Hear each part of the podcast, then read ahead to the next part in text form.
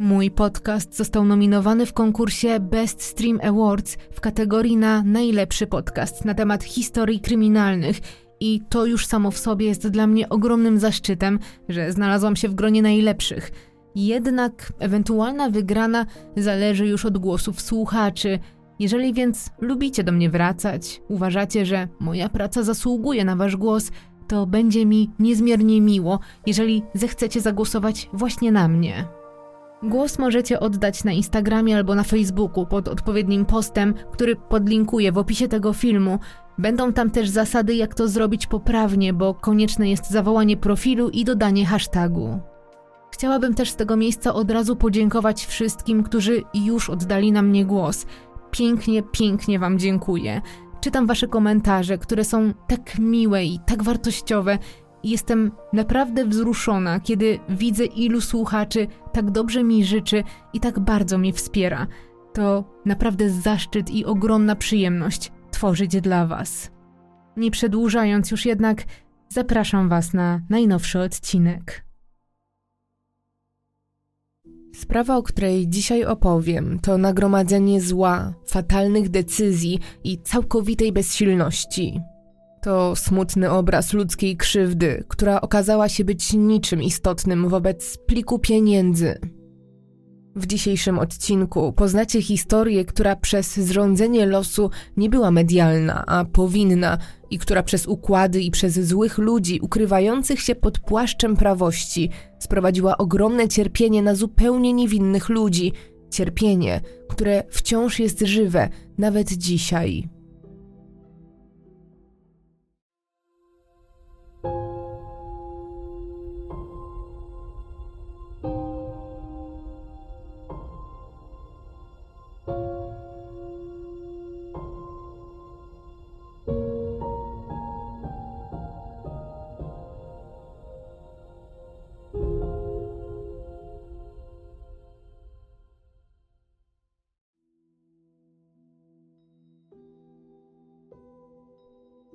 Lata 90.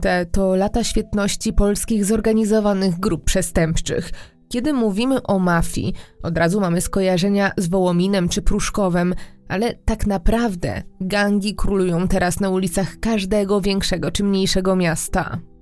W prasie co chwilę można przeczytać o porwaniach i brutalnych porachunkach, a zło wyjątkowo często i donośnie daje o sobie znać. Pod koniec lat 90. ciągle słychać o napadach i bezprawiu, także w Poznaniu. Tętniącej życiem stolicy Wielkopolski nie brakuje zorganizowanych grup przestępczych. Bez końca można wymieniać nazwiska i pseudonimy gangsterów, które notorycznie pojawiają się w lokalnej prasie czy stacjach telewizyjnych. Poznań lat 90. to nieco inny świat niż ten obecny, jednak przede wszystkim inny dla tych, którzy nie żyją zgodnie z prawem. Ale nawet tutaj czasem dobro i zło przenika się i może się okazać, że nawet jeżeli nie mamy nic wspólnego i nic nie wiemy o świecie przestępczym, to nie oznacza to, że świat przestępczy nie wie o nas. 17 lutego 1971 roku w Poznaniu na świat podczas bardzo trudnego i wyczerpującego porodu przychodzi Michał. Szybko okazuje się, dlaczego akurat ten poród był tak trudny, zarówno dla mamy Michała, jak i zespołu medycznego. Okazuje się, że jako noworodek chłopczyk waży ponad 5 kg, a przeciętna waga nowonarodzonego dziecka to około 3,5 kg. Na całe szczęście, pomimo naprawdę sporego gabarytu, wszystko kończy się szczęśliwie. Już wtedy rodzice Michała, Andrzej i Sylwia, mają przeczucie, że to wszystko nie jest przypadek. Że ich syn jest wyjątkowy i że wyrośnie na silnego mężczyznę, który poradzi sobie z każdym problemem, jaki na jego drodze postawi życie. A trzeba przyznać, że już teraz temu małemu człowiekowi wszystko sprzyja. Jest jedynym dzieckiem swoich rodziców, którzy wyczekiwali jego przyjścia na świat. Od pierwszych dni otaczają go swoją troską i miłością. Michał jest ich oczkiem w głowie, który na dodatek ma szczęście dorastać w domu, w którym niczego nie brakuje i to nie tylko miłości. Rodzina chłopaka należy do zamożnych i wykształconych. Tata, pan Andrzej, jest dyrektorem jednego z poznańskich banków, dzięki czemu jest w stanie zagwarantować rodzinie życie na poziomie znacznie wyższym niż większość.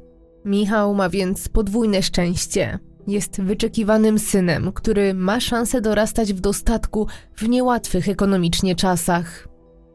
I tak też się dzieje, bo mijają lata, a życie tej trzyosobowej rodziny z Poznania płynie spokojnie i stabilnie.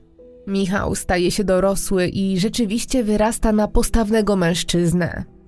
Jest całkiem wysoki, bo mierzy 180 cm wzrostu. Jest też dobrze zbudowany i wysportowany. Ma piwne oczy, ciemne włosy, gęste brwi i bardzo łagodne spojrzenie. Zdecydowanie jest przystojnym młodym chłopakiem. Jak się też szybko okazuje, prawdopodobnie odziedziczył po tacie żyłkę do interesu. Urodził się w dobrze sytuowanej rodzinie i doskonale wykorzystuje możliwości, jakie dał mu los. W bardzo młodym wieku udaje mu się zarabiać naprawdę dobre pieniądze, ale nie oznacza to, że udaje mu się to osiągnąć tylko dzięki pozycji swojego taty. Michał jest obrotny i dobrze zorganizowany. To człowiek nastawiony na cel, który doskonale wie, czego chce od życia. Przede wszystkim chce osiągnąć sukces, rozkręcić własny interes i dzięki temu czerpać garściami z życia, którym potrafi i którym lubi się cieszyć. Jest rozrywkowy, dynamiczny, prawie zawsze uśmiechnięty i otoczony ludźmi. Związany jest też ze swoją rodziną. Tatę podziwia, ale jak to zazwyczaj bywa z synami, szczególna więź łączy go z mamą. Chociaż Michał jest już dorosły i mieszka osobno, to często odwiedza rodziców razem ze swoją narzeczoną Olą, która w zasadzie jest już członkiem rodziny. Podczas takich spotkań wszyscy potrafią rozmawiać godzinami i wyraźnie widać, że lubią i potrzebują tych wspólnych chwil. Syn jest obok, gdy jest dobrze, ale nie zawodzi też, gdy życie nieco się komplikuje. Wtedy udowadnia, że można na niego liczyć. Gdy mama pani Sylwii, czyli babcia Michała, zaczyna poważnie chorować, młody chłopak, który zaczyna swoje życie i ma przecież sporo na głowie, zawsze znajduje czas, żeby pomóc w opiece nad babcią. Nie trzeba go do tego namawiać czy o cokolwiek prosić. Jego troska jest prawdziwa i szczera. I chociaż dla Michała rodzina i tak jest na pierwszym miejscu, to praca jest dla niego równie ważna. Bardzo chce, tak jak jego tata, zostać człowiekiem sukcesu i sam próbuje swoich sił w biznesie. Kiedy kończy szkołę i jest już dorosły, razem ze swoim najlepszym przyjacielem, Robertem, otwierają swoją firmę. Młodzi mężczyźni nie chcą jednak inwestować w ciemno, obserwują rynek i szukają inspiracji. To końcówka lat 90., czas, w którym ogromnym zainteresowaniem cieszą się wszelkie produkty z zachodu, Michał i Robert zauważają, że w Polsce ogromną popularnością cieszy się m.in. wszelkiego rodzaju sprzęt RTV i AGD. Popyt jest naprawdę duży. W gospodarstwach domowych w całym kraju masowo pojawiają się telewizory, komputery czy magnetowidy. Wspólnicy od razu zwracają uwagę na ten trend. Chcą wejść właśnie w ten biznes i zaczynają sprowadzać sprzęt elektroniczny z Niemiec. Szybko okazuje się, że wszystko co kupują sprzedają w kraju w ekspresowym tempie. Na dodatek obaj doskonale wiedzą, jak dobrze kierować biznesem i jak inwestować, aby przynosił im coraz większe zyski. Duet dwóch przyjaciół okazuje się działać jak dobrze naoliwiona maszyna i zarówno Michał, jak i Robert szybko dorabiają się sporych pieniędzy. Zdecydowanie mają teraz więcej niż reszta mieszkańców Poznania, a na pewno więcej niż ich rówieśnicy, co zresztą da się zauważyć. Pomimo, że Michał mieszka obecnie w starej, nieco zaniedbanej kamienicy przy ulicy Nosowskiego, w mieszkaniu, które ma po babci, to jest to tylko przejściowe lokum. Chłopak, mimo że jest jeszcze przed trzydziestką, to już teraz planuje budowę wymarzonego domu, w którym ma nadzieję, że zamieszka ze swoją narzeczoną Olą i że tam już niedługo założą rodzinę. Budżet pozwala mu jednak na więcej. Mimo, że jest druga połowa lat dziewięćdziesiątych i że sam Michał jest zaledwie dwudziestoparolatkiem, to już jeździ nowym, średniej klasy samochodem razem z dziewczyną co weekend bawią się w dobrych poznańskich klubach. Już teraz planuje też zagraniczne wakacje i razem z przyjaciółmi wybierają się do gorącej Hiszpanii. Michał, będąc tak młodym człowiekiem, prowadzi życie, o jakim przeciętny poznaniak może sobie tylko pomarzyć. Tak naprawdę ma wszystko. Jest młody, przystojny, u boku ma kochającą kobietę, rozkręca dobrze prosperujący interes, a do tego jako jedynak ma ogromne wsparcie rodziców i świetny z nimi kontakt. Właściwie obecne życie Michała to spełnienie marzeń i pewnego rodzaju obietnica, że będzie tylko lepiej. Jest sam koniec 1999 roku. To właśnie w tym roku Polska wstępuje do NATO, a prezydentem kraju jest Aleksander Kwaśniewski. To też czas rozkwitu internetu. Właśnie powstają najpopularniejsze internetowe czaty jak Chat-Onet czy Czateria, na których Polacy odkrywają nową formę zapoznawania się. W 1999 roku swoją premierę ma także kultowy serial komediowy Świat według kiepskich, a do kin tłumnie ruszają m.in. całe szkoły na najnowszą filmową adaptację Pana Tadeusza.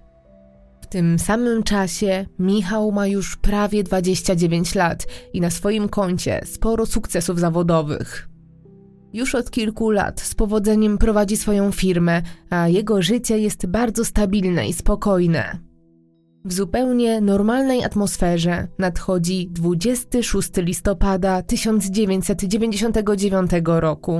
To zwyczajny piątkowy poranek i zwykły dzień pracujący zarówno dla Michała, jak i jego narzeczonej. Mimo, że obowiązki czekają, to Michał ma jednak tego dnia problem, żeby wstać z łóżka i kiedy Ola powoli szykuje się do pracy, on dopiero przewraca się na drugi bok. Wyjątkowo trudno opuścić mu dzisiaj ciepłe łóżko. Listopadowa pogoda na zewnątrz też nie zachęca, a w kamienicy Przynosowskiego nie jest jakoś szczególnie ciepło. Michał odwleka więc w czasie moment opuszczenia łóżka. Musi jednak w końcu wstać, czekają na niego obowiązki. Ola musi wychodzić już teraz, ale widząc jak trudny to poranek dla Michała, boi się, że jej chłopak po prostu zaśpi. Para umawia się więc tak, że dziewczyna zadzwoni do niego o 8.30, obudzi go telefonem albo chociaż upewni się, że na pewno wstał. Ola śpieszy się jednak, dlatego ostatecznie żegna się z leżącym jeszcze w łóżku ukochanym i wychodzi do pracy. Gdy na zegarku jest 8.30, Aleksandra sięga po telefon i zgodnie z ustaleniami dzwoni do swojego narzeczonego. Niestety, ale w słuchawce słyszy tylko sygnał oczekiwania na połączenie. Michał nie odbiera. Można to jednak wytłumaczyć. Może już szykuje się do wyjścia i nie słyszy telefonu, dlatego Ola daje mu czas i próbuje dodzwonić się jeszcze raz za niecałe 10 minut. Niestety, ale ani teraz, ani podczas kolejnych prób nie udaje jej się dodzwonić do narzeczonego. Dziewczyna szuka więc racjonalnego wyjaśnienia sytuacji. Jest przekonana, że gdyby spał, to tak długo dzwoniący telefon z pewnością postawiłby go na nogi. Ostatecznie Ola po prostu odpuszcza. Domyśla się, że pewnie Michał już wstał i jest zwyczajnie zajęty swoimi sprawami, a może nawet jest już w drodze. Z pewnością zamelduje się i odezwie, kiedy dotrze do pracy. Ale mija czas, a telefon Oli przez większość poranka milczy. Michał z reguły prędzej czy później melduje się i dziewczyna zaczyna zastanawiać się, czy na pewno u niego wszystko w porządku. Nie daje jej spokoju ten brak kontaktu, dlatego postanawia, że spróbuje skontaktować się z ukochanym jeszcze raz.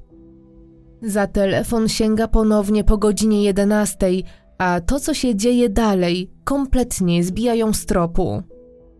Telefon tym razem zostaje odebrany dość szybko, ale po drugiej stronie wcale nie słyszy głosu swojego narzeczonego, a kogoś zupełnie innego. Ola w pierwszej chwili jest zaskoczona. Myśli nawet, że może pomyliła numery, ale szybko zostaje utwierdzona w tym, że nie zaszła pomyłka, bo obcy męski głos informuje ją, że Michał nie może teraz podejść do telefonu, po czym bez słowa rzuca słuchawką.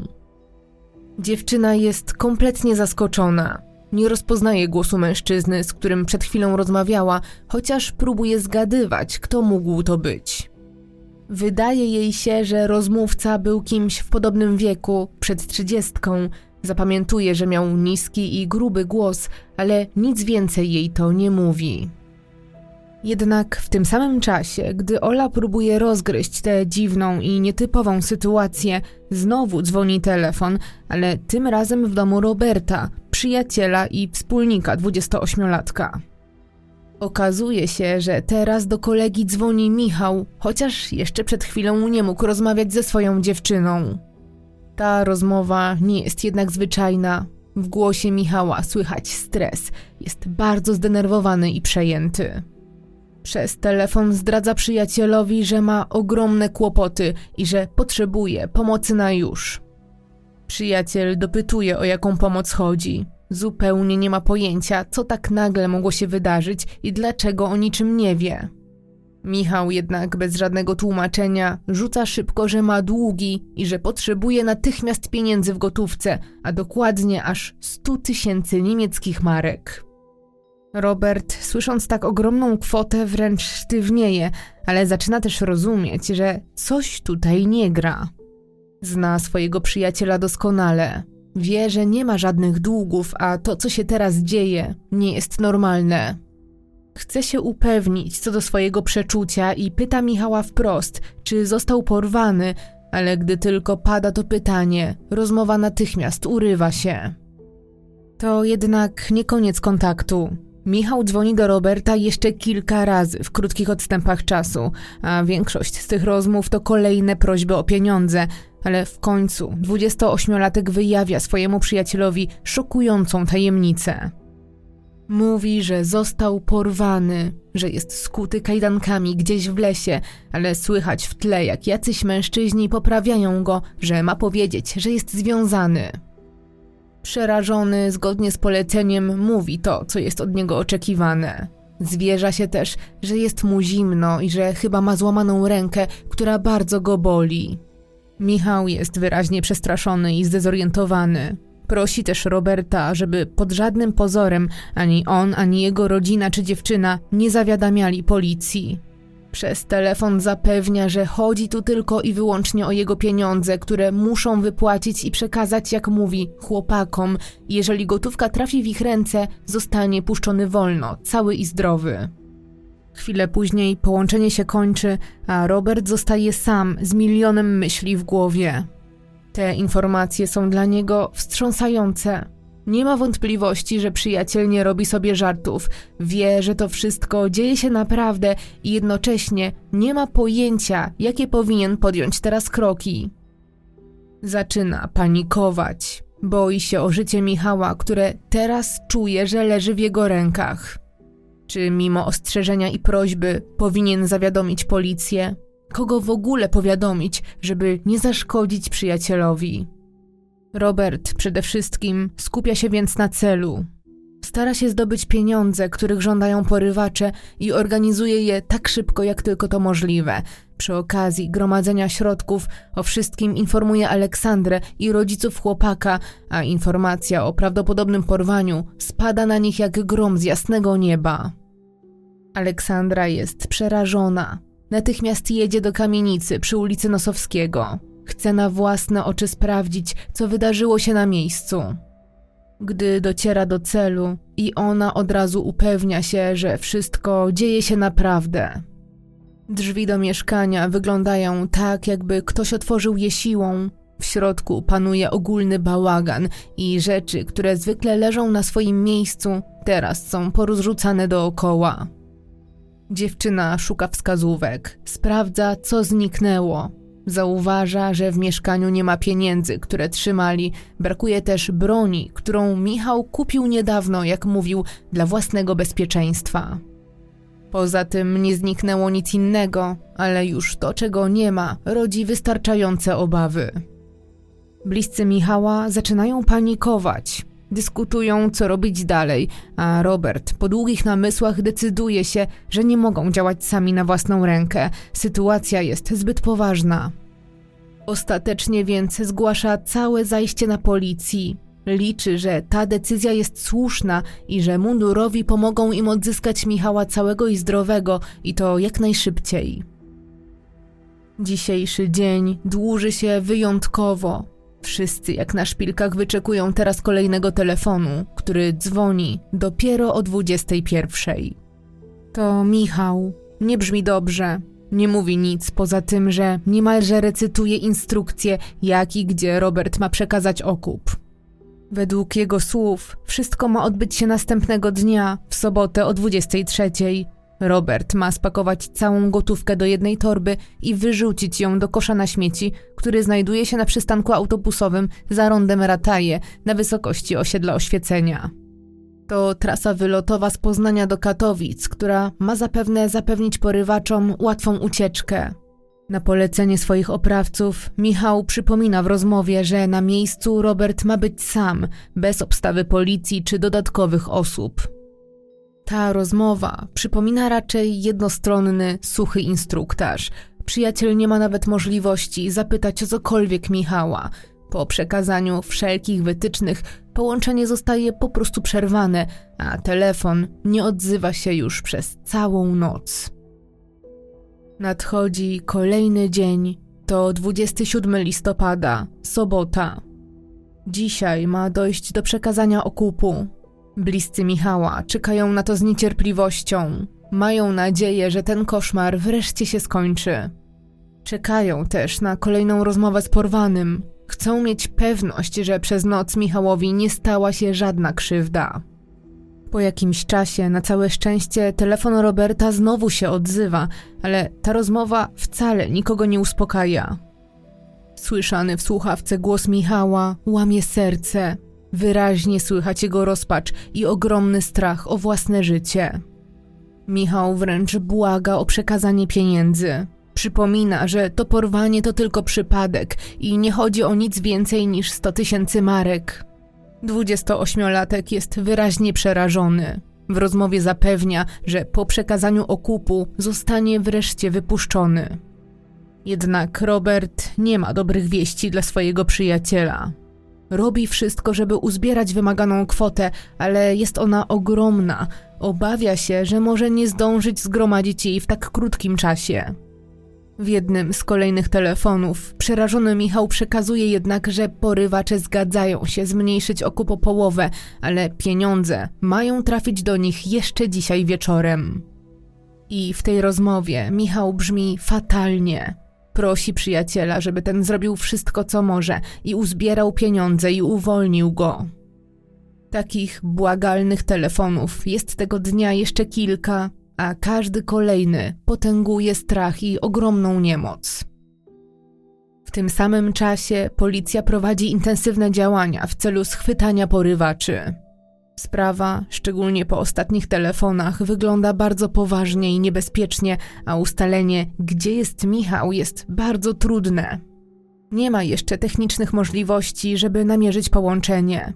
Śledczy próbują więc ustalić cokolwiek, co pomoże namierzyć sprawców, a przede wszystkim miejsce, w którym przetrzymywany jest Michał. Pewnym jest, że 28-latek został porwany wczoraj rano, niedługo po tym, jak ich wspólne mieszkanie opuściła Aleksandra. Na pewno była to też wczesna godzina, czas, w którym ludzie ruszają do pracy, odprowadzają dzieci do przedszkoli i szkół czy idą na zakupy. To sprawia, że szybko okazuje się, że świadków tego szokującego wydarzenia wcale nie brakuje. Policjantom udaje się ustalić, że porywaczy było prawdopodobnie czterech, a nawet, że poruszali się czerwonym Fordem Sierną.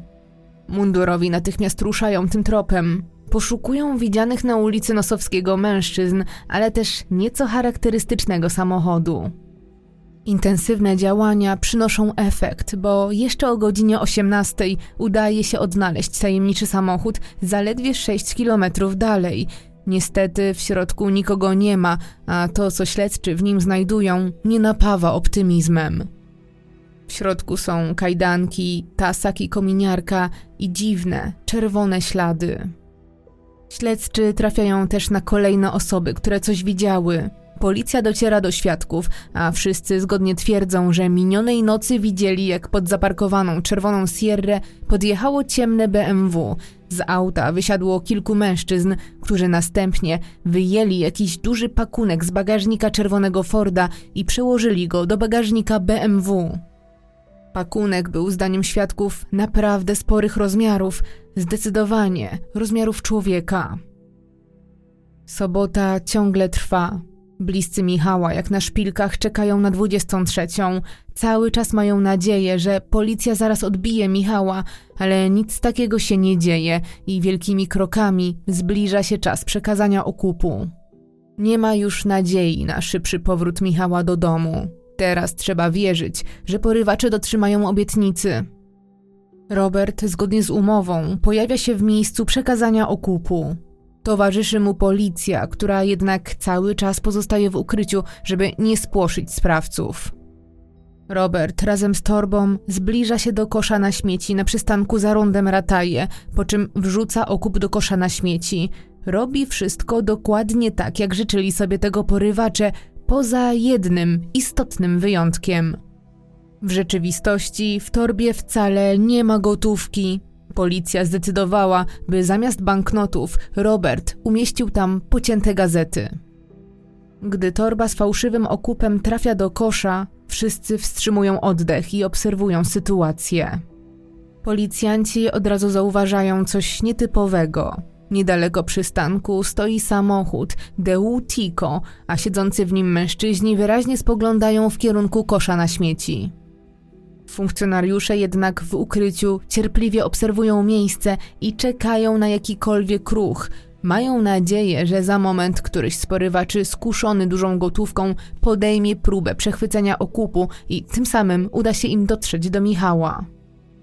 Nie mija dużo czasu, bo o godzinie 23.30 do przystanku zaczyna zbliżać się młody i wysportowany mężczyzna.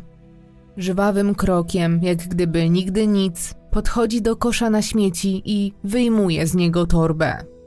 Nie ma wątpliwości, wie po co tu przyszedł, ale dzieje się coś nie do końca zrozumiałego.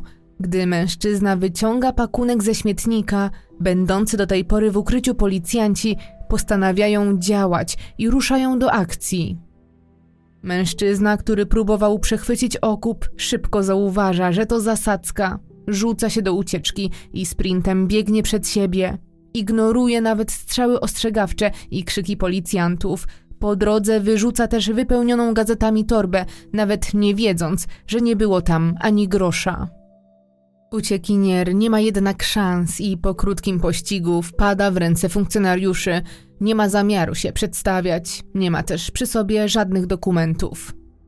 Zostaje przewieziony na komendę, gdzie szybko zostaje rozpoznany przez jednego z policjantów. To doskonale znany poznańskiej policji Marcin o pseudonimie Siwy. To też rówieśnik Michała, Znany jest w mieście z wymuszania haraczy, rozprowadzania nielegalnych substancji i kradzieży samochodów, członek gangu Piątkowskiego. Mężczyzna od razu zostaje zatrzymany, a do sądu trafia wniosek o areszt dla niego. Policjanci od razu rozpoczynają przesłuchanie.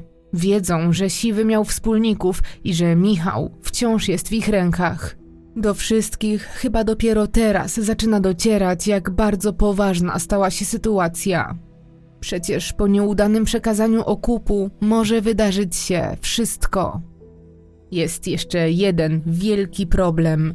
Cała przedwczesna akcja całkowicie przestaje mieć sens, bo mija cała noc, a mimo licznych podejść i prób ze strony śledczych, siwy do niczego się nie przyznaje. Zarzeka się, że nie ma pojęcia, kim jest porwany Michał i że tym bardziej nie ma nic wspólnego z jego zaginięciem. Nie pęka nawet wtedy, gdy sąd decyduje się osadzić go w areszcie na trzy miesiące.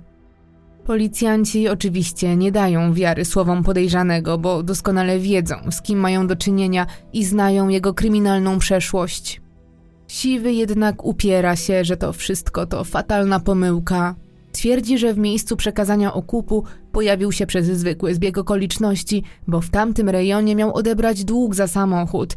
Wypiera się wszystkiego, nawet tego, że to on wyrzucił w biegu torbę z pociętymi gazetami. Śledczy wiedzą, że robi się poważnie. Po Michale ciągle nie ma śladu. Każda minuta jest teraz na wagę złota, a nic nie wskazuje na to, by Siwy miał zamiar współpracować. To niestety nie pierwszy lepszy chłopak z ulicy, który od czasu do czasu ukradnie coś z pobliskiego sklepu czy straganu. To doświadczony bandyta, który nie przejmuje się cudzym losem i który z całą pewnością nie wyda policji ani siebie, ani swoich kolegów. Wszystko zaczyna się komplikować i wszystko wskazuje na to, że policja popełniła wczoraj fatalny błąd, rzucając się w pościg za siwym. Funkcjonariusze rozumieją teraz, że powinni go śledzić, bo to właśnie w ten sposób prawdopodobnie dotarliby do miejsca, w którym przetrzymywany jest sam Michał albo gdzie są wspólnicy zatrzymanego. Teraz jednak jest już za późno. Wszystko przepadło. Pozostali porywacze wiedzą, że plan jest już spalony i teraz w ich rękach leży los porwanego 28-latka. Jest 28 listopada, to niedziela. Mija godzina za godziną, a Michała nie ma już drugą dobę. Wszyscy zaczynają mieć złe przeczucie, bo nie zostało dotrzymane dane słowo i pomimo ostrzeżeń policja została powiadomiona o wszystkim. Mało tego, przejęcie okupu zostało udaremnione, a jeden ze sprawców jest zatrzymany. Istnieje realna możliwość, że bandyci mogą w odwecie zrobić chłopakowi krzywdę, a nawet pozbawić go życia. Mogą też spanikować w obawie, że zostaną wydani. Tak naprawdę może wydarzyć się dosłownie wszystko. Wciąż jednak nikt nie wie, gdzie jest Michał, nikt nawet nie wie, gdzie go szukać. Policjanci muszą działać. Zapada decyzja, że koniecznie należy przeszukać mieszkanie Siwego. Może to tam przetrzymywany jest Michał, albo chociaż może tam znajdą jakąś wskazówkę, gdzie szukać. To, jak się okazuje, pierwsza dobra decyzja od dawna, bo gdy funkcjonariusze już prawie wchodzą do budynku, mija ich wybiegający w popłochu mężczyzna. Od razu zwraca na siebie uwagę śledczych dziwnym zachowaniem, ale też praktycznie od razu zostaje przez nich rozpoznany. To Przemysław, w półświadku znany jako Buda. Mężczyzna, gdy tylko widzi policjantów, ucieka przed siebie i, podobnie jak jego kolega, wyrzuca po drodze przedmioty, które mogłyby go pogrążyć. Część policjantów goni uciekiniera, a część sięga po wyrzucony w biegu pakunek, który okazuje się być dwoma sztukami broni. Chwilę później dzieje się jednak coś, co kompromituje funkcjonariuszy już po raz drugi. Buda ucieka, a policjanci po raz kolejny zostają z niczym. Wszystko znowu zaczyna wymykać się spod kontroli, podczas gdy los porwanego wciąż jest nieznany, a każda kolejna godzina oddala śledczych od Michała. Policja próbuje więc robić co tylko może. Wie kogo szukać, dlatego w mieście trwa obława na budę, a znalezienie go to teraz priorytet. Nie ma wątpliwości, że mężczyzna ma coś wspólnego ze sprawą, bo jedna z broni wyrzucona przez niego w trakcie ucieczki zostaje zidentyfikowana jako tak zwana gazówka, którą skradziono z mieszkania Michała. Prace operacyjne trwają. W tym samym czasie ponownie przesłuchiwany jest siwy, ciągle jednak milczy jak zaklęty i nie ma zamiaru współpracować.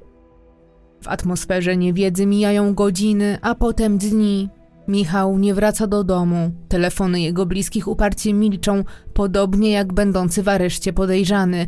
Pozostali prawdopodobni sprawcy wciąż są na wolności. Szanse na to, że uda się odnaleźć Michała żywego, maleją z dnia na dzień. Jest 30 listopada. To wtorek, a także czwarta doba bez Michała i trzecia doba bez żadnego znaku od niego. Dzisiaj po raz pierwszy w lokalnej prasie pojawia się krótka wzmianka o sprawie Michała, ale to zaledwie kilka zdań, w których 28-latek nie jest nawet wymieniany z imienia. W ostatnim czasie media żyją innymi sprawami. Sprawą porwania siedmioletniej Ali ze Szczecina i zaginięcia dziewięcioletniej Sylwii z Zabrza. To o tym ciągle się teraz pisze i mówi. Historia Michała natomiast przemyka bokiem – tak naprawdę jest wręcz o niej wyjątkowo cicho, a przecież liczy się każda godzina. Jednak bez rozgłosu i bez przełomu mijają kolejne dwa dni i nadchodzi 2 grudnia. Michała wciąż nie ma, a siwy nadal milczy. Buda natomiast bez zmian jest na wolności. Dzisiaj poznańska policja decyduje się wystawić list gończy za drugim podejrzanym, szczególnie, że jak ustalają, jest on członkiem gangu piątkowskiego i znany jest z tego, że jest nieobliczalny i bezwzględny. Na łamach prasy rzecznik prasowy poznańskiej policji przypomina także, że zgodnie z paragrafem czwartym artykułu 252 kodeksu karnego, jeżeli porywacze uwolnią Michała i odstąpią od swoich żądań, nie odpowiedzą karnie za porwanie. W przeciwnym razie grozi im kara nawet do 10 lat pozbawienia wolności. Uwolnienie Michała jest więc w ich interesie, ale mimo złożenia pewnego rodzaju obietnicy i zachęty, by uwolnić młodego biznesmena, nic takiego się nie dzieje. Także pomimo intensywnych prac mijają kolejne długie dni, a sprawa nie posuwa się do przodu nawet o milimetr. Jest 10 grudnia, czyli dwa tygodnie od porwania Michała. W końcu jednak nadchodzi długo wyczekiwany przełom, chociaż jest on zupełnie niespodziewany. Funkcjonariusze z Warszawy robią właśnie nalot na lokal Agatka, który pomimo swojej niepozornej nazwy tak naprawdę znany jest z tego, że można zakupić tu nielegalne substancje i że dochodzi tutaj do spotkań ludzi z półświadka. To właśnie w trakcie takiego nalotu stołeczni policjanci podczas legitymowania gości lokalu zwracają uwagę na dokument jednego z mężczyzn. Jego dowód osobisty wygląda podejrzanie i na pierwszy rzut oka widać, że prawdopodobnie jest sfałszowany. Warszawscy policjanci muszą sprawdzić, o co tutaj chodzi. Przeszukują rzeczy osobiste właściciela dziwnych dokumentów i przy okazji znajdują nielegalne substancje. Mężczyzna zostaje przewieziony na komisariat, a tam po sprawdzeniu jego odcisków palców śledczy identyfikują podejrzanego. To Buda, domniemany porywacz Michała, który uciekł poznańskim policjantom kilka tygodni wcześniej i za którym wystawiony jest list gończy.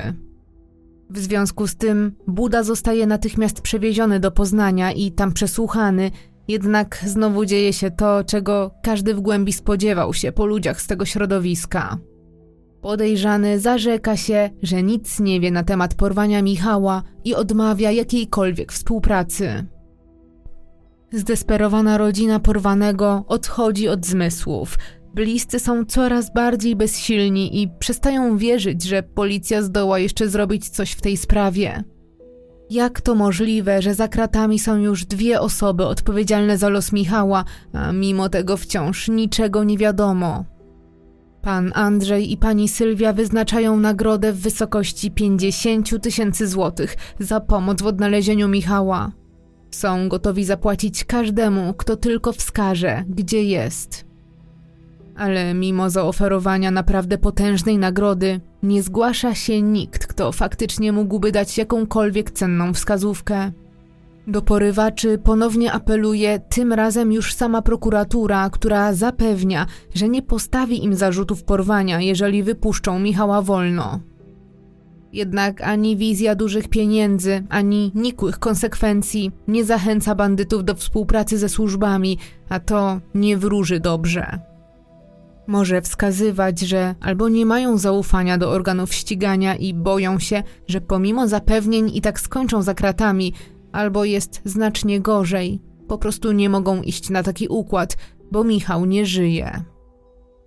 Niestety, ale nadzieje na szczęśliwy finał ciągle maleją. Zbliżają się święta, a potem nowy rok, a porwany 28-latek nadal nie wraca do domu i nie daje żadnego, najmniejszego znaku życia.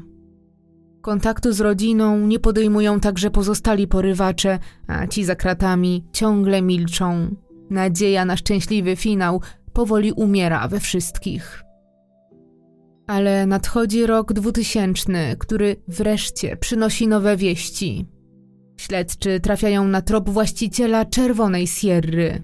Samochodu, z którego, jak zeznali świadkowie, w noc porwania nieznani mężczyźni wyciągali duży, tajemniczy pakunek. Właścicielem pojazdu okazuje się być niejaki Rafał, który w ostatnim czasie był nieuchwytny i śledczy nie byli w stanie go przesłuchać, a jak się okazuje, może mieć coś do powiedzenia w sprawie. Szczególnie, że właśnie przyszły wyniki z laboratorium, ślady biologiczne znalezione w jego samochodzie należą do porwanego Michała.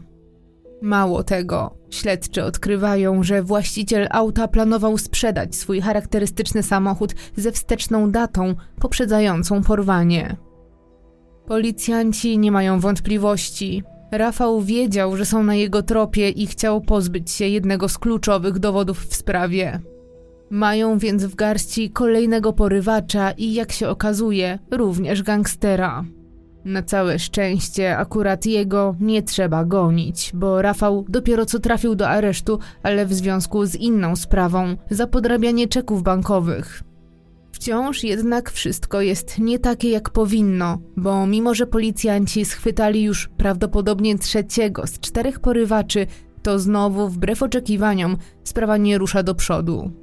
I ten podejrzany, wypytywany o zdarzenia z 26 listopada, do niczego się nie przyznaje, tak samo jak pozostali twierdzi, że nie ma żadnych informacji odnośnie uprowadzenia i ewentualnego morderstwa Michała i odmawia jakiejkolwiek współpracy. Frustracja tylko narasta. Wydaje się przecież, że odpowiedź jest na wyciągnięcie ręki, ale nic bardziej mylnego. Mimo wszystko wiele wskazuje na to, że wszyscy trzej mężczyźni staną przed sądem i odpowiedzą za porwanie i prawdopodobne odebranie życia Michałowi. Być może też któregoś w końcu ruszy sumienie i powie, co tak naprawdę stało się z 28-letnim biznesmenem. Postawienie prawdopodobnych sprawców przed wymiarem sprawiedliwości jest możliwe nie tylko dzięki licznym dowodom i poszlakom, ale także dzięki dwóm świadkom incognito. Świadek incognito to osoba, której tożsamość pozostaje niejawna przez cały czas trwania procesu, a także po jego zakończeniu, gdyż jego zeznania mogą bezpośrednio zagrażać życiu i zdrowiu samego świadka czy bliskim mu osobom. Dane takiej osoby są ściśle tajne i nawet te fragmenty przesłuchań, które mogłyby naprowadzić na jakikolwiek trop, muszą zostać utajnione. W tej sprawie zeznania tajemniczych świadków są bardzo ważne, bo jeden z nich wskazuje czwartego i według niego najważniejszego porywacza, który był pomysłodawcą porwania i który podobno stworzył cały plan. To Michał Z. o pseudonimie Ciułas. On także jest doskonale znany poznańskiej policji ze swojej przestępczej działalności. Wielokrotnie karany, między innymi za rozboje, pobicia czy wymuszenia, ale też na przykład za pogryzienie policjanta. Wiele wskazuje na to, że zeznania świadka incognito będą bardzo istotne w sprawie, bo prokurator oficjalnie przyznaje, że wierzy w słowa nowego świadka i wręcz uważa je za niezwykle istotne i kluczowe dla śledztwa. Na tej podstawie za ciułasem wystawiony zostaje list gończy, a niedługo później policji udaje się ustalić jego numer telefonu komórkowego. To wciąż jednak za mało, aby go złapać, a wszystko znowu się przedłuża, bo mężczyzna jest nieuchwytny. Jest listopad 2000 roku. Michał nie wraca do domu już rok. Po 12 miesiącach pracy organów ścigania kończy się śledztwo. Prokuratura zebrała już wystarczającą ilość dowodów, a dzięki dwóm świadkom incognito śledztwo wreszcie weszło na dobre tory. Trzem wciąż przybywającym za kratami domniemanym porywaczom prokuratura stawia zarzuty wymuszenia rozbójniczego oraz porwania dla okupu. Budzie dodatkowo zarzut nielegalnego posiadania broni i amunicji oraz nielegalnych substancji. Jednak żaden z podejrzanych nie przyznaje się do stawianych zarzutów i przede wszystkim nie wskazuje, gdzie jest Michał. Na wolności wciąż jest też poszukiwany listem gończym czwarty z podejrzanych, uznawany przez prokuraturę za mózg operacji. Chociaż proces ma zaraz ruszyć, to w sprawie wciąż jest tak wiele niewiadomych. Do tej pory, pomimo intensywnych prac, nie trafiono na najmniejszy ślad porwanego, a to nie pozostawia już żadnych złudzeń. Michał, prawdopodobnie po nieudanym odebraniu okupu, został pozbawiony życia przez porywaczy. Na to jednak nie ma żadnych twardych dowodów oprócz poszlak i domysłów. Rodzi się więc pytanie, czy to wystarczy, aby całą trójkę oskarżyć także o pozbawienie życia Michała. Jest 15 stycznia 2001 roku. Dzisiaj mija 416 dzień od porwania. Przed sądem okręgowym w Poznaniu rozpoczyna się proces Siwego, Budy oraz Rafała. Na ławie oskarżonych nadal nie ma Ciułasa, bo nadal nie udaje się ustalić miejsca jego pobytu i wcale nie zanosi się na to, aby udało się to zrobić w najbliższym czasie. Mężczyzna najwyraźniej bardzo dobrze się ukrywa i prawdopodobnie ktoś mu w tym pomaga. Niestety, ale pierwsza rozprawa nie kończy się pomyślnie ani dla prokuratury, ani dla rodziny, która czeka na sprawiedliwy wyrok i przede wszystkim naprawdę. Pomimo mocnych dowodów i poszlak, wśród oskarżonych ciągle panuje absolutna zmowa milczenia i także na sali sądowej nie udaje się ustalić niczego nowego. Gdy nadchodzi 15 marca, zeznają bliscy Michała. Jako świadek stawia się m.in. Ola, narzeczona porwanego, dla której dzień, w którym zaginął jej ukochany, to początek niekończącej się traumy. Aż zbyt dobrze pamięta, co wydarzyło się tamtego dnia, jak dokładnie wyglądało mieszkanie, kiedy do niego wróciła, by sprawdzić, co dzieje się z Michałem i jakie były jej ostatnie w życiu zdania, jakie zamieniła ze swoim narzeczonym. Dla Aleksandry to tak trudne wspomnienia, że młoda kobieta nie da rady przytoczyć ich ponownie. Na jej prośbę sędzia decyduje się w imieniu świadka przeczytać jej wcześniejsze zeznania. Dziewczyna nie jest dzisiaj w stanie wydusić z siebie ani słowa. Nie jest jeszcze gotowa, by mówić o stracie swojego ukochanego. Każde wspomnienie z tamtego dnia i ciągły ciężar niewiedzy jest dla niej nie do udźwignięcia. Po odczytaniu zeznań narzeczonej przed sądem staje przyjaciel Michała, Robert. Mężczyzna jest zdeterminowany, żeby zrobić wszystko, żeby sprawcy zostali surowo ukarani. Z detalami opowiada o łamiących sercach szczegółach ich ostatnich rozmów, to jak Michał przez telefon błagał o pomoc, jak prosił o zebranie i przekazanie okupu, jak roztrzęsionym głosem mówił, że jeżeli porywacze nie dostaną pieniędzy na czas, to odetną mu rękę. Robert dokładnie pamięta każde słowo swojego przyjaciela i jego niewyobrażalny strach w głosie. Strach, który jak się okazało, nie był bezpodstawny, bo trafił na bezwzględnych i pozbawionych empatii bandytów. Robert przed sądem zaznacza też, że Michał od zawsze był dobrym i uczciwym człowiekiem, który na wszystko, co miał, zarobił swoją ciężką pracą.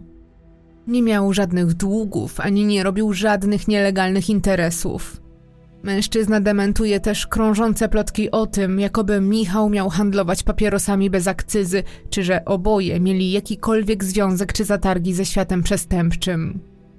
Na sali przy wszystkich podkreśla, że byli zwyczajnymi przedsiębiorcami, którzy byli dumni ze swojej ciężkiej i uczciwej pracy, którą ktoś postanowił po prostu zniszczyć. Na sali sądowej na jaw wychodzą także nowe fakty. Okazuje się, że w toku śledztwa ustalono, że pierwotnie to wcale nie Michał miał paść ofiarą porwania. Początkowo bandyci na swoją ofiarę wytypowali właśnie Roberta, jego wspólnika. Taką informację przekazał świadek incognito, który wytłumaczył też, dlaczego ostatecznie porwano Michała.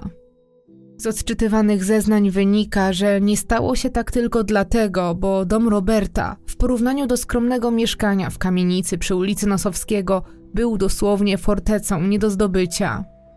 Dom Roberta był naszpikowany elektroniką, między innymi był wyposażony w systemy alarmowe i kamery, które skutecznie odstraszyły porywaczy. Mieszkanie Michała natomiast nie miało nawet porządnych drzwi antywłamaniowych. 28-letni biznesmen dopiero budował swój dom i to mieszkanie było tylko tymczasowym lokum. Kto mógł spodziewać się, że ktoś zechce zrobić mu krzywdę? Te informacje wnoszą do sprawy coś jeszcze – takie planowanie, poprzedzone obserwacją zarówno Roberta, jak i Michała, świadczą o tym, w jak zorganizowany sposób działali porywacze i że wszystko było dokładnie zaplanowane. Mimo wszystko, w trakcie procesu nie dzieje się nic przełomowego. Nic nie zanosi się też na to, by prawda o losie Michała miała wybrzmieć na sali sądowej. I gdy rzeczywiście wszyscy myślą, że już nic ich nie zaskoczy, bo przecież oskarżeni odmawiają składania wyjaśnień, dzieje się coś niespodziewanego. Głos jednak zabiera jeden z oskarżonych, Rafał, właściciel czerwonego samochodu.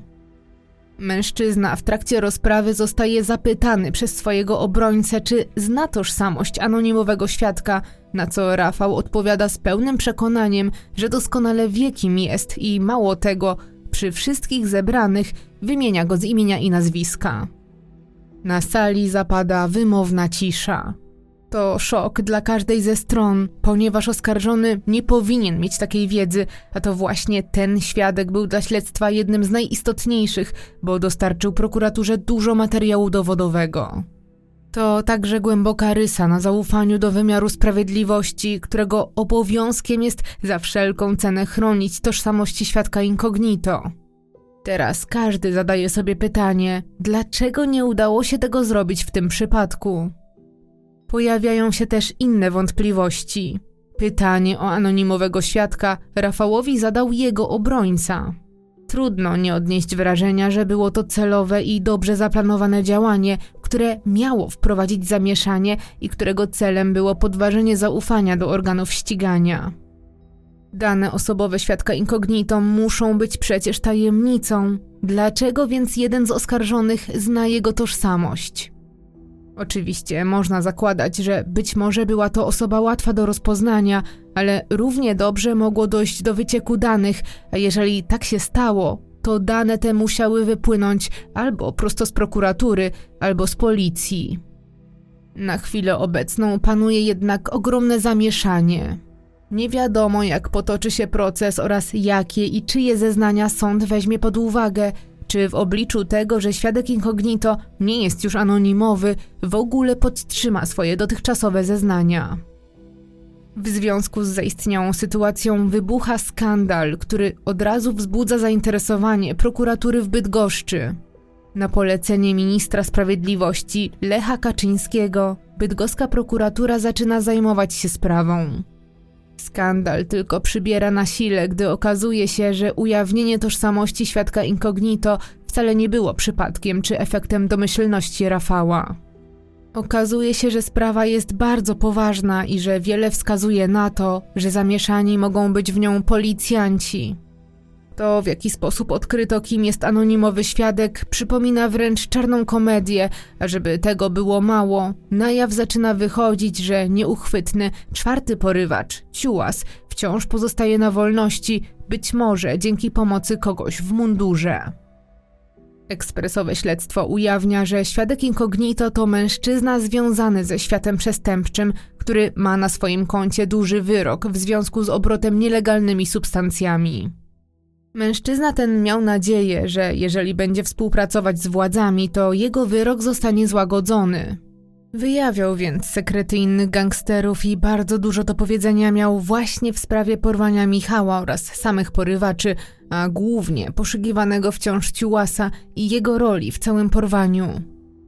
Świadek incognito został przesłuchany już rok temu, w kwietniu 2000 roku i przesłuchania dokonało dwóch policjantów z sekcji kryminalnej Komendy Miejskiej Policji. Jednak to właśnie od tego momentu zaczynają dziać się rzeczy, w które bardzo ciężko uwierzyć i które równie ciężko zrozumieć. Dokładnie w trakcie trwania śledztwa i w czasie pierwszych przesłuchań policjanci lub sam naczelnik Wydziału Kryminalnego chcieli niezależnie od sprawy wypróbować nową kamerę wideo pożyczoną od niejakiego Pawła, z którym współpracują już jakiś czas. Paweł to człowiek, który w swojej piwnicy na Piątkowie w Poznaniu prowadzi coś w rodzaju sklepu z różnymi urządzeniami i wszelkiego rodzaju elektroniką. Można tu znaleźć bardzo ciekawy i specjalistyczny sprzęt, jak na przykład dyktafony, kamery czy nawet podsłuchy. Mężczyzna wszystkiego tego chętnie użycza policji, która w zamian poleca jego usługi, na przykład oddziałom bankowym, które chciałyby zwiększyć swoje bezpieczeństwo. Bo Paweł nie tylko sprowadza, sprzedaje i użycza elektronikę, ale też między innymi montuje specjalne systemy antywłamaniowe, które po włączeniu przez pracownika natychmiast dają sygnał, że coś jest nie tak do najbliższego komisariatu policji. Jak wykazało śledztwo, jedna z pożyczonych do testów kamer została zainstalowana w sali przesłuchań. Schowane w kartonie urządzenie, tak by nie zwracało uwagi, postawiono na parapecie, dokładnie na wprost krzesła, na którym zeznają świadkowie.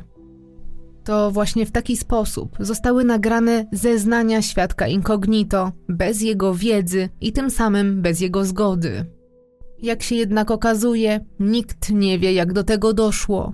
Gdy prokuratura próbuje ustalić, dlaczego w ogóle ktoś nagrywał świadka, nikt nie potrafi tego wytłumaczyć. Kryminalni zarzekają się, że nie było to celowe działanie, że nie mieli nawet pojęcia, że w środku kamery jest kaseta, a już tym bardziej, że cokolwiek się nagrało. Wszyscy utrzymują, że miał być to tylko niewinny test wypożyczonego sprzętu, od którego zależało, czy zostanie on kupiony, czy nie. Sprzęt podobno jednak szwankował i kamera razem z magnetowidem została zwrócona do właściciela. Zwrócona razem z utrwalonym nagraniem z przesłuchania świadka incognito, które tak naprawdę nie tylko nigdy nie powinno opuścić budynku policji, ale też nigdy nie powinno powstać ze względu na bezpieczeństwo osoby zeznającej. To jednak nie koniec tej dziwnej i zawiłej historii. Niedługo później doszło do kuriozalnego wręcz zdarzenia. 24 lipca 2000 roku, w czasie gdy trwało jeszcze śledztwo, Paweł został napadnięty w swoim sklepie elektronicznym przez bezdomnego mężczyznę. Ten najpierw skuł go kajdankami, a następnie ukradł różne sprzęty warte kilkadziesiąt tysięcy złotych, w tym wcześniej pożyczoną policji kamerę. W trakcie próby wyjaśnienia wycieku danych, śledczy dotarli do sprawcy napadu. Wpadł podczas kradzieży notatnika wartego mniej niż 40 złotych.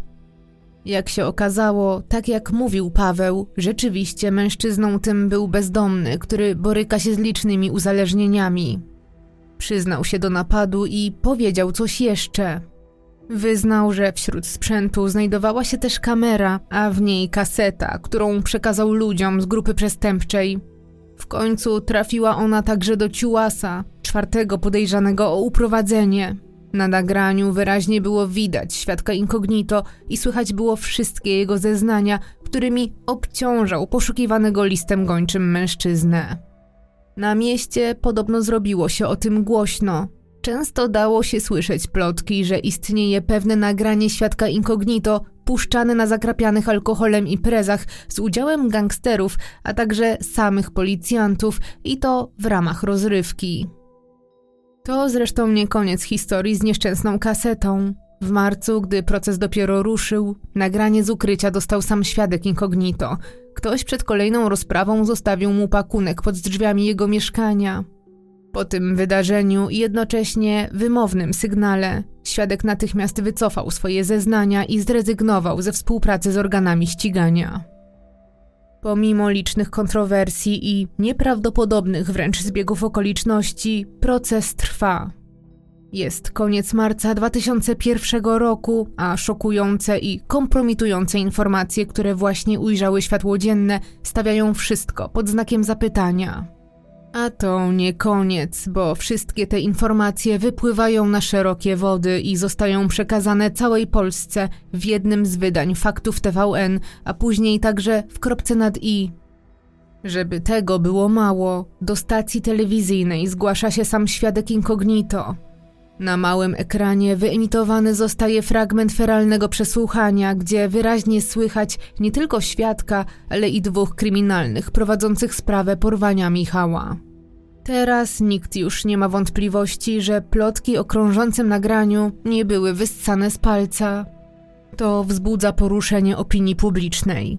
Pojawia się mnóstwo wątpliwości, czy ta sprawa była prowadzona tak jak powinna i jakie jeszcze układy i dziwne zbiegi okoliczności ujrzą światło dzienne.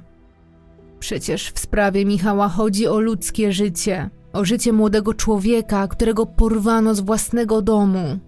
To sprawa rodziców, którzy stracili jedyne dziecko, sprawa utraconego przyjaciela i narzeczonego.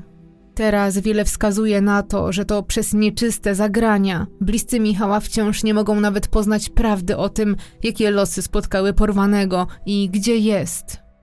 Ludzie słusznie zaczynają zadawać pytania, czy w takim razie w ogóle jesteśmy bezpieczni? Komu ufać, kiedy zawodzą ci, którzy mieli nam pomóc i nas chronić? Oczywiście prokuratura w Bydgoszczy praktycznie od razu zauważa pewne nieścisłości związane z przedstawioną wersją na temat powstania nagrania z przesłuchania.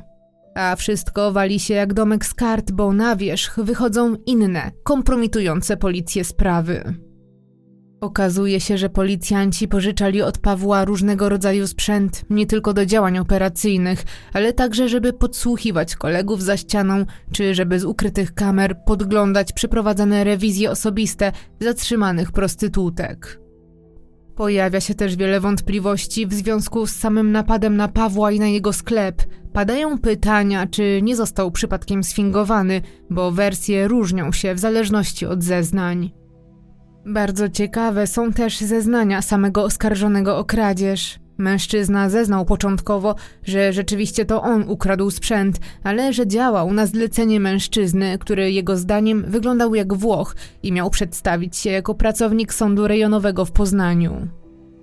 Bezdomny dostał też kartkę, na której zapisaną miał nazwę sprzętu, który powinien ukraść, jednak gdy przyszedł wykonać zlecenie, Kamera po prostu czekała na niego, zapakowana w kartonie. Zgodnie z poleceniem, po prostu ją wziął i przekazał dalej czekającemu poza budynkiem mężczyźnie o wyglądzie Włocha. Później jednak oskarżony o kradzież zmienił swoje zeznania. Chciał wycofać się ze wszystkiego, co powiedział, jednak właściciel sklepu wskazał go jako sprawcę, a on nie miał żadnego alibi. Dociekliwi dziennikarze drążą jednak temat dalej. Docierają do policjanta, który pracuje na komisariacie, w którym przesłuchiwano bezdomnego. Wyznaje on, że mężczyzna oskarżony o kradzież to człowiek silnie uzależniony i chory, który za zapewnienie mu opieki zdrowotnej jest w stanie zeznać dosłownie wszystko. W końcu jednak prokuratura umarza śledztwo w sprawie celowego wycieku taśmy wideo z nagraniem. Robi to pomimo, że chyba nikt nie wierzy, że był to przypadek i niefortunny zbieg okoliczności. Nawet prokurator prowadzący sprawę zaznacza, że policja sprytnie przedstawiła możliwą wersję wydarzeń, którą ciężko obalić, ale która jednocześnie godzi w ludzką inteligencję. W tym całym zamieszaniu wciąż jednak chyba wszystkim umyka sedno sprawy, że wciąż nieznany jest los Michała i to, że nikt nie wie, gdzie jest. Przez cały proces oskarżeni zgodnie i uparcie milczą, ale wcale im to nie pomaga. Jest 2 października 2001 roku. To prawie dwa lata od porwania. Po niespełna 10 miesiącach procesu wreszcie zapada wyrok. Sędzia z Okręgowego Sądu w Poznaniu ogłasza, że wszyscy trzej oskarżeni otrzymują karę 10 lat pozbawienia wolności za porwanie dla okupu. O wyroku skazującym przesądza m.in. to, że porywacze wielokrotnie kontaktowali się ze sobą podczas zdarzenia, a w samochodzie, który zidentyfikowali świadkowie, znaleziono tasak, ślady biologiczne należące do Michała, a także część jego ubrania.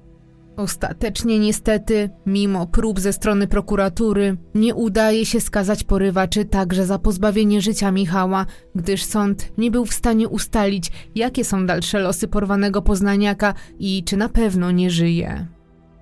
Pomimo, że 10 lat to najwyższa możliwa kara, wszyscy czują niedosyt. Nie tylko dlatego, że to bardzo niska kara, ale też dlatego, że wciąż nie postawiono przed sądem czwartego sporywaczy i wciąż nie wiadomo, gdzie jest Michał.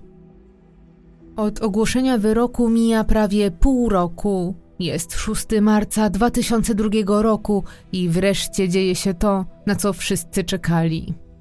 Dochodzi do zatrzymania ukrywającego się od ponad dwóch lat ciułasa, Robi to poznańskie Centralne Biuro Śledcze, a w momencie złapania podejrzanego ten ma przy sobie aż pół kilograma nielegalnych substancji. Mężczyzna jest jednak bardzo niezadowolony z takiego obrotu sprawy. Nawet gdy jest zakuwany w kajdanki, czuje się pewnie i wykrzykuje, że nic mu się nie stanie, bo od dawna dobrze opłaca poznańską policję i jest doskonale przez nią chroniony. I wielu zaczyna brać te słowa na poważnie, bo jak się okazuje, CBS zupełnie nie miało problemu z ustaleniem miejsca pobytu podejrzanego. Każdy wiedział, że często pojawiał się u swojej rodziny na poznańskim Piątkowie. Bardzo zastanawiające jest to, że policja nie potrafiła zlokalizować mężczyzny aż przez dwa lata, mimo że regularnie bywał dosłownie pod ich nosem i mimo tego, że już na samym początku śledztwa ustalono chociażby jego numer telefonu. Ale pomimo jego słów i przekonania o tym, że jest nietykalny, zostaje natychmiast aresztowany na 30 dni, a w końcu także oskarżony o udział w porwaniu Michała. Nadchodzi październik 2002 roku. To już trzy lata od kiedy nie ma Michała. Właśnie teraz rozpoczyna się proces ostatniego domniemanego porywacza. Wszyscy żyją nadzieją, że wreszcie bliscy porwanego poznają prawdę o tym, co stało się w listopadzie 99 roku. Ale znowu, zamiast zbliżyć się do rozwiązania, pojawiają się kolejne kontrowersje. Także Ciułas, podobnie jak jego wspólnicy podczas poprzedniego procesu, wydaje się posiadać wiedzę, której mieć nie powinien. Na sali sądowej w sprawie Michała nie ma wiele do powiedzenia, za to chętnie i pewny siebie wydaje nazwisko osoby, która współpracowała z CBS w Poznaniu i która, jak twierdzi, wyjawiła miejsce jego pobytu. To już kolejny raz, kiedy w sprawie Michała oskarżeni znają tajne informacje organów ścigania. W tym samym momencie, gdy trwa proces, między innymi na stronie internetowego monitora sądowego i gospodarczego, ukazuje się ogłoszenie o wszczęciu postępowania o uznanie Michała za zmarłego. Zgodnie z procedurą, sąd rejonowy w Poznaniu wzywa zaginionego, żeby ten zgłosił się w terminie do 6 miesięcy od ukazania się ogłoszenia w sądzie. Jeżeli jednak tego nie zrobi, może zostać uznany za osobę zmarłą. Wniosek ten składa ojciec Michała, pan Andrzej. Rodzina i bliscy zaginionego już od trzech lat nie mają żadnych wątpliwości co do tego, że ich ukochany syn, przyjaciel i narzeczony od dawna już nie żyje i że został zamordowany w momencie nieudanego odebrania okupu przez porywaczy. Jest to dla nich decyzja z pewnością trudna do podjęcia, ale też potrzebna. Jednak niedługo po opublikowaniu ogłoszenia dzieje się coś dziwnego.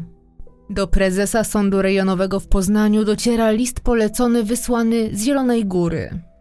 Jego nadawcą jest rzekomo Michał. Jest to zaledwie kilka zdań, które ktoś napisał na komputerze, a następnie wydrukował, w liście rzekomo Michał informuje, że nie jest w stanie stawić się w terminie wyznaczonym przez sąd z powodów osobistych, ale że żyje i że ma się dobrze. Ani rodzina, ani sąd nie dają jednak wiary, że to faktycznie list napisany przez niego. Mimo wszystko musi to zostać sprawdzone. Nie maszynowo, a odręcznie jest tylko zaadresowana koperta, którą mają zbadać biegli grafolodzy i porównać z pismem Michała. Jednak i bez ekspertyzy specjalistów, mama zaginionego, pani Sylwia, jest niemal pewna w stu procentach, że słowa zapisane na kopercie nie zostały napisane ręką jej syna. Ojciec Michała, pan Andrzej, uważa wręcz, że wysłanie listu jest zwykłą i bezduszną zagrywką jednego z porywaczy. Ten jesienny czas w okolicach trzeciej rocznicy porwania jest bardzo emocjonujący. Nie daje o sobie zapomnieć także afera związana z kasetą wideo z nagraniem świadka incognito. Policjanci widniejący na nagraniu pozywają stację TVN za to, że pokazała na antenie nagranie, a funkcjonariusze żądają 35 tysięcy złotych zadośćuczynienia. Ich zdaniem materiał, który ukazał się w telewizji, naraził ich na niebezpieczeństwo i dyskredytację w policyjnym środowisku i nie tylko. Mężczyźni czują się poszkodowani i gotowi są walczyć o swoje przed sądem, mimo że zdaje się nie mają poparcia w swoim środowisku. Nawet rzecznik komendanta głównego policji w Poznaniu staje po stronie stacji i jak przekazuje, wyemitowanie materiału leżało w interesie społecznym.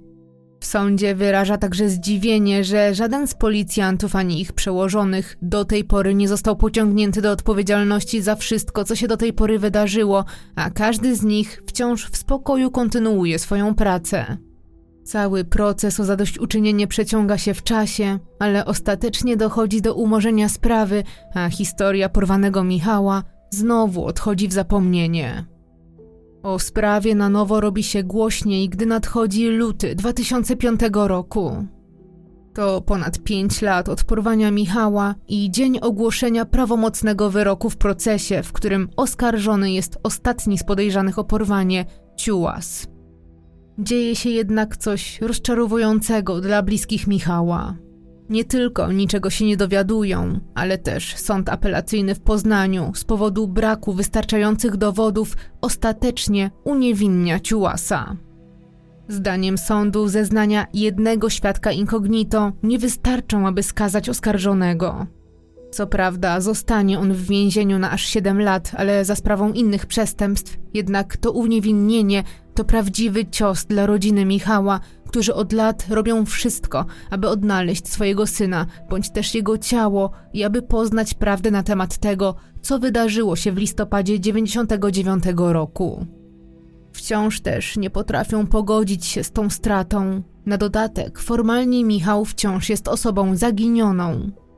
Na chwilę obecną sąd nie daje wiary w to, że Michał nie żyje, pomimo że nie stawił się na żadnym wyznaczonym terminie, pomimo że został wymeldowany ze swojego mieszkania, a także pomimo tego, że wojskowa komenda uzupełnień listownie powiadomiła, że Michał nie odbiera żadnych wezwań. Taki stan zawieszenia nie ułatwia zamknięcia pewnych rozdziałów. Bliscy, mimo upływającego czasu, wciąż są zaangażowani w poszukiwania Michała. Bezustannie podejmują się rozpaczliwych prób, by odnaleźć go żywego lub martwego. Angażują wróżki, jasnowidzów, Michała szuka także prywatny detektyw. Wszystko to na nic, chociaż niektóre tropy wydawały się z początku obiecujące. Działania bliskich doprowadzają nawet do tego, że odnalezione zostają aż dwa ciała, jednak dwóch obcych mężczyzn. Rodzice zaginionego szukaliby dalej, ale niestety w pewnym momencie po prostu brakuje im na to funduszy i sił. Brakuje też wsparcia ze strony policji prowadzącej śledztwo.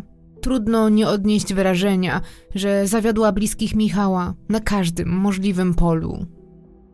Gdy mija zaledwie miesiąc od ogłoszenia prawomocnego, uniewinniającego wyroku dla Ciułasa, media po raz kolejny już obiegają szokujące informacje, które dziwnym sposobem ciągle krążą wokół sprawy Michała. Teraz na jaw wychodzą kolejne dowody na to, że czwarty oskarżony o porwanie od samego początku chroniony był przez policję. Potwierdza się też to, co wielu podejrzewało od dawna, że jeden z policjantów, który prowadził sprawę porwania Michała, to także człowiek szczególnie mocno związany ze światem przestępczym. Teraz też zaczęto podejrzewać, że źródłem kolejnego przecieku, który wypłynął podczas drugiego procesu, była nie jak początkowo podejrzewano policja, a CBS. Dzięki dziennikarskiemu śledztwu do wiadomości publicznej podana zostaje informacja o tym, że niedawno doszło do przeszukania mieszkania jednego z poznańskich gangsterów. W jego mieszkaniu znaleziono coś, co na pewno nie powinno się tam znaleźć. Notatki sporządzone przez funkcjonariuszy CBS z odpowiednimi pieczątkami czy datami. Jedna z tych notatek zawierała adres kryjówki Ciułasa oraz informacje na temat tego, kto go przekazał. Teraz już nie trudno się domyślić, skąd były oskarżony znał tak ważne informacje. Rodzi się jednak pytanie, jak i za czyją sprawą te notatki znalazły się w niepowołanych rękach. Wyciek ten powoduje wszczęcie kolejnego już śledztwa, które rusza w marcu 2006 roku, a następnie około dwa miesiące później rozwiązany zostaje poznański oddział Centralnego Biura Śledczego. Na przymusową emeryturę musi odejść naczelnik biura CBS, który jednak zupełnie nie wierzy, że ktoś z jego podwładnych może przekazywać tajne dane gangsterom. I jak się okazuje, wbrew medialnej burzy, przeczucia go nie myliły, bo ostatecznie sprawa zostaje umorzona, a rzeczniczka prokuratury apelacyjnej w Poznaniu potwierdza, że odnalezione notatki, chociaż łudząco podobne do oryginałów, zostały spreparowane. Zawierały m.in. błędy, np. w sygnaturach czy stopniach funkcjonariuszy. Prokuratura w Szczecinie próbuje odpowiedzieć na pytanie, kto i w jakim celu stworzył te fałszywe dokumenty, ale niestety nie udaje się dotrzeć do źródła. Udaje się ustalić, że najprawdopodobniej zrobił to jeden z policjantów. Podejrzanych jest nawet kilka osób, ale nie udaje się znaleźć dowodów na ich winę. Powołany zostaje nawet biegły grafolog, który porównuje pisma podejrzanych do tych z notatek, ale w żadnym wypadku nie ma zgodności. Można jednak odnieść wrażenie, że nie wszystkim zależy na wyjaśnieniu tej sprawy, za to zależy na tym dziennikarzom, którzy między innymi docierają do akt Ciułasa. Odnajdują w nich coś bardzo ciekawego, bo załączone są tam własnoręcznie napisane listy od jego żony i tutaj pojawia się pewien trop, bo pismo żony Ciułasa bardzo przypomina to z tajemniczych notatek. To podobieństwo nie zostaje jednak nigdy sprawdzone. Po co więc powstały te dokumenty? Jedna z teorii mówi o tym, że któryś z poznańskich policjantów, który prowadził sprawę porwania Michała, chronił ukrywającego się ponad dwa lata gangstera. Jego ochrona okazała się jednak nieskuteczna, bo ten ostatecznie został schwytany. Być może powiązany z półświadkiem policjant stworzył fałszywe notatki, bo chciał w ten sposób wybielić się przed Ciułasem i uchronić przed jego gniewem. Czy więc jest to dowód na to, że część policjantów tak bardzo bała się kryminalnego półświadka? I jeżeli to prawda, to czy w sprawie Michała w ogóle istniała szansa na jakąkolwiek sprawiedliwość? To jednak nie koniec, bo znowu to nie prokuraturze, a dziennikarzom śledczym udaje się ustalić, że jeden z policjantów, który przesłuchiwał świadka incognito i tego, którego słychać na nagraniu, które potem obiegło całą Polskę, był niejaki Maciej Czy. Funkcjonariusz, który został oskarżony o przynależność do grupy przestępczej i który przed sądem stanął wraz z tak zwanym gangiem zapaśników. To wszystko pokazuje, jak niewiele mogli zrobić bliscy Michała. W sprawę porwania ich syna od początku uwikłani byli też ci, którzy powinni stać na straży prawa. Osoby odpowiedzialne za ich krzywdę od początku czuły się bezkarnie i ponad prawem, a co najgorsze, wcale nie było to bezpodstawne. Jest rok 2009. To 10 lat od kiedy Michała porwano z jego własnego mieszkania i od kiedy wciąż nieznany jest jego los. Na wniosek jego ojca, pana Andrzeja, sprawą porwania i wszystkimi kontrowersjami z nią związanymi zaczyna zajmować się komisja śledcza, która została powołana w sprawie znacznie głośniejszego i bardziej medialnego porwania Krzysztofa Olewnika. Pan Andrzej napisał do posłów z komisji przyjmujący list w sprawie swojego syna. Prosi w nim, aby ponownie zwrócono uwagę na tragiczną historię Michała, którego do tej chwili nie odnaleziono. We wniosku mężczyzna prosił także o wprowadzenie znaczących zmian w prawie odnośnie kar wymierzanych porywaczom, zwłaszcza w przypadkach, gdy ofiara nigdy nie została odnaleziona, co może jasno sugerować, że bandyci pozbawili ją życia. Według pana Andrzeja takie porwanie powinno być rozpatrywane także w kontekście morderstwa i znacznie surowiej karane. Ojcu obiecano, że politycy zapoznają się z aktami sprawy. Pozostaje więc czekać, że wreszcie nadejdzie długo wyczekiwany przełom. Przez wszystkie lata, pomimo licznych sygnałów, nie udało się odnaleźć ani Michała, ani jego ciała. Policja szukała go innymi w Szambie w Śremie, bo takie miejsce wskazał anonimowy informator. W trakcie wielu lat poszukiwań pojawiła się także chęć współpracy z organami ścigania ze strony kryminalisty, który był osadzony w jednej celi z jednym z porywaczy. Właściciel czerwonego Forda podobno opowiadał współwięźniowi, że Michał stracił życie i że jego zwłoki zostały bardzo dobrze ukryte. Jeszcze inny osadzony sam zgłosił się, że ma wiedzę w sprawie, gdyż, jak twierdzi, sam pomagał ukryć ciało. Według jego historii Michał rzeczywiście nie żyje, ale że tak naprawdę doszło do tego przez przypadek. Niczego jednak nie udało się potwierdzić, a według niektórych śledczych wyznania te nie były nigdy prawdą, a miały być tylko kartą przetargową i próbą wcześniejszego wyjścia na wolność. W jednym z wywiadów mama Michała, pani Sylwia, wspomina swojego syna. To bardzo emocjonalne wyznanie. Kobieta mówi w nim, że czasami wyobraża sobie, jakby to było, gdyby jej jedyny syn żył i gdyby nie spotkała ich ta tragedia. Niestety wyobrażanie sobie normalnego życia sprawia jej niesamowity ból, na który lekarstwem są te szczęśliwe wspomnienia o Michale. Mama mówi też o tęsknocie, której mimo upływu czasu nie jest w stanie pokonać. W swoim mieszkaniu wciąż ma mnóstwo zdjęć syna, na które często patrzy. Jedno z nich zostało zrobione na kilka dni przed porwaniem. Pani Sylwia, chociaż całym sercem chciałaby, żeby było inaczej, nie ma wątpliwości, że Michał nie żyje. Wie też, że życie musi toczyć się dalej. Stara się zaakceptować to, że już nigdy go nie zobaczy, że nigdy nie zostanie babcią i że nie będzie przeżywać z synem wielu pięknych chwil. Dopiero 12 lat po porwaniu uznano Michała za zmarłego, ale to wcale nie ukoiło bólu, nawet w najmniejszym stopniu. Aleksandra była narzeczona Michała, założyła rodzinę, wyjechała z Polski, gdzie ma męża i trójkę dzieci, ale wydaje się, że nigdy nie zapomniała o swoim dawnym chłopaku, którego straciła dosłownie z dnia na dzień. Mimo upływu lat nadal ma kontakt z mamą Michała. Może nieregularny i nie jakoś szczególnie częsty, ale Ola pamięta. Nawet jej dzieci przygotowały raz dla pani Sylwii własnoręcznie wykonaną kartkę na święta. W tej sprawie uparcie pojawia się pytanie, czy naprawdę to wszystko musiało się tak skończyć. Michał z prawdopodobieństwem graniczącym z pewnością nie żyje. Osoby odpowiedzialne za jego los zostały skazane na 10 lat pozbawienia wolności, a jedna z podejrzanych osób została uniewinniona.